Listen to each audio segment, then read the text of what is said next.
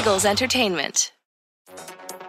On Tuesday, November 2nd, offensive coordinator Shane Steichen spoke to the media. Um, I thought last week's game uh, a couple days ago was good. I thought we came out and set the tone early, uh, running the football. Uh, the line of scrimmage, offensive line did a heck of a job. Backs, everyone involved. Uh, it was a good performance, uh, and we're looking forward to this week. Did you go into the game thinking you were going to run that much, or as you were running, it was going Yeah, I think well? we wanted to establish a run game, and I think anytime you go into a game, you have a vision of what you want it to look like, and sometimes that vision doesn't always go out that way. Well, it did, and, and when things are working, you keep sticking with it, you know. And sometimes, I mean, I've been in games last year as a coordinator where I went into a game saying, "Hey, shoot, we're going to run the heck out of it," and early on in the first quarter, we started throwing a little bit, and the ball wasn't hitting the ground, and we ended up throwing it 45 times and throwing for over 350 yards. So those the things like that happen. So if things are working, you stay with it. Obviously the running backs get a, a bunch of the acclaim for it, but you mentioned the O line. What, what about this O line uh, allows them to be able to, to dictate that? Well, I think they've played together for a while, um, our offensive line, and they got a great nucleus. Coach Stout and Roy do a heck of a job with those guys, and Kelce, his leadership and his ability. Uh, he's played in this league for a long time, and he holds all those guys accountable. And I think anytime you hold a group accountable within that position like he does, uh, you're going to have success. In past weeks, you've been asked about the running game. Mm-hmm. It's come during weeks when the ball did hit the ground quite a bit. So, so what took you guys so long to establish the running games?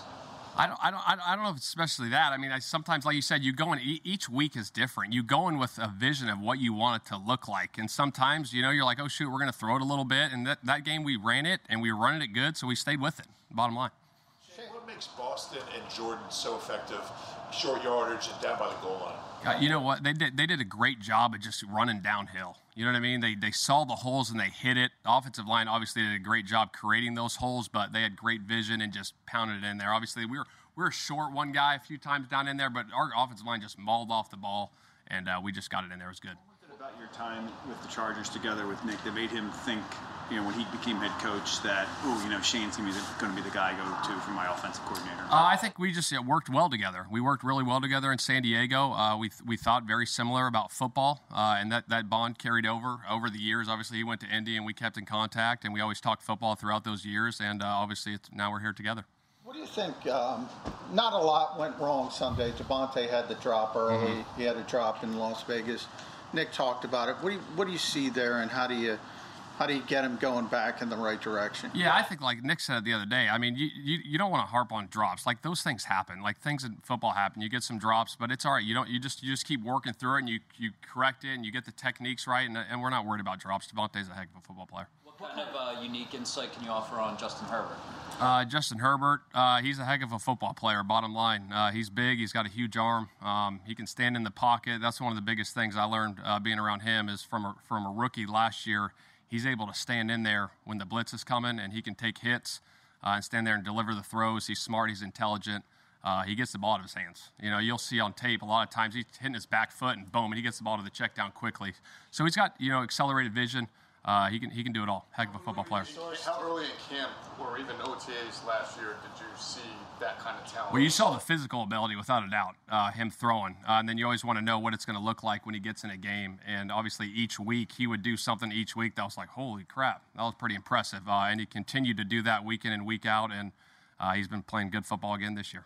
Are you helping as a, as a, as a resource to Gannon and the defensive staff this week? Yeah, I mean, they've asked me a few questions about Justin and the rest of those guys. I mean, they're a good football team. They got a lot of talent on the offensive side of the ball with Keenan Allen and Mike Williams and the Cook, the tight end, and, and Austin Ekeler. So there's a lot of weapons uh, with those guys. So uh, I've been giving my insight on you know those guys' ability uh, and obviously Justin Herbert as well. So yeah. Are there any lessons that you took from coaching a young player in Justin last year to coaching a different young player? Absolutely. I, I think it was good. I mean, I was around, like you said, Philip Rivers for so many years, a veteran guy that's seen pretty much everything. And then going from that to a rookie, seeing how those guys see the game. So it, it has definitely helped me uh, being with Justin last year and then being with, uh, you know, Jalen this year. So it's been really good. Some of those things. I just think, you know, from a veteran standpoint, obviously you see so much, right? And those guys can handle so much. As a rookie, it's like, hey, what can this guy handle going into a game? How many kills can we have on the game plan? How many adjustments can we have throughout the game? So I, I think that's been good, that, that, that stuff. What was it about? What was it about Rivers uh, that made your guys' relationship? Because Nick references him a lot too. That just made it so foundational to how you guys look at that position and look at offenses? I think just from he was he was basically a coach. I mean, Philip Rivers was a coach. So when you have those conversations in the quarterback room day in and day out and on the field, uh, he sees the game so well. So when you're talking to him, he, he, had like a picture memory. So there would be conversations where it'd be like, hey, back in 2012, you remember the game? Oh, yeah, on third down on the 40 yard line. Remember the guy cut the crosser? Like there was all those conversations that was just, it made it so easy to communicate with him. Uh, so it was good. Shane, going back to the, the Raiders game where you guys came out on your opening drive, uh, did a lot of under center. Theoretically, if that game had been different and, and you guys had more possession in the first two or three quarters, would that have looked like what we saw against the uh, the Lions? Yeah, possibly. Like I said, it's game by game. I think the way the game's flowing uh, and how it's going is dictating how the game's going to get called. When you talk about Philip, because as Jeff said, Nick mentions him a lot as well. Uh, how does that help you as a coach to have somebody? I mean, it's great to have a quarterback that knows everything. That's like a coach, Yeah. but you don't always have that. You had a rookie Uh-huh. last year. You have a very young quarterback. Can that hinder in some ways when you you have? No, a- I think I think you learn from those experiences. You know, you got a veteran guy that's seen everything, and then you can take what you've learned even from those guys, those veteran quarterbacks that have played in the league for so long and know so much. Like even as a coach, you learn from those guys. Like, hey, well, shoot, I've ran this route versus this because of this. That makes sense. So those conversations take place, and then it does. It carries over into a, a young quarterback when you see those things, and you you have those same conversations with him. Uh, so it's good. On a personal standpoint, does this game mean anything extra to you? Uh, no, I'm, I'm excited to see some of those guys. Obviously, I had a great time in uh, LA slash San Diego. Uh, got a ton of respect for that organization. Uh, it'll be good to see the guys, but just excited. We know it's going to be a heck of a challenge. Um, obviously, defensively, Joey Bosa is a heck of a football player. He's an elite pass rusher. Uh, so we got to be ready for him and Derwin James. It's good to see him back healthy. He's been battling like crazy. Uh, but to see him playing again is, is good, and we know that we're going to have our hands full with those guys. Shane, was the intent to get the ball in Jalen Reagor's hands more like we saw in the first drive for the game until he got hurt, or was that more part of just the first scripted play? We had a few of those things, but we always have stuff in. Every week we have stuff in for every guy. You know, sometimes it's like the way the game's flowing. It's like, oh, let's get to this. And then sometimes, depending on the score and the way the game's flowing, there's certain plays you got to get to. Sometimes you don't get to all of it. You know, you have 65, 70 plays in a game, you don't get it all called.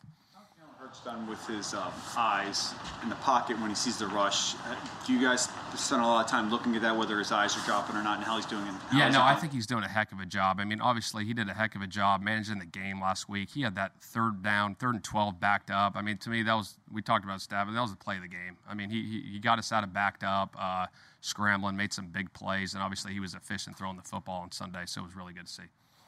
Thanks, Shane. All right, guys, thanks.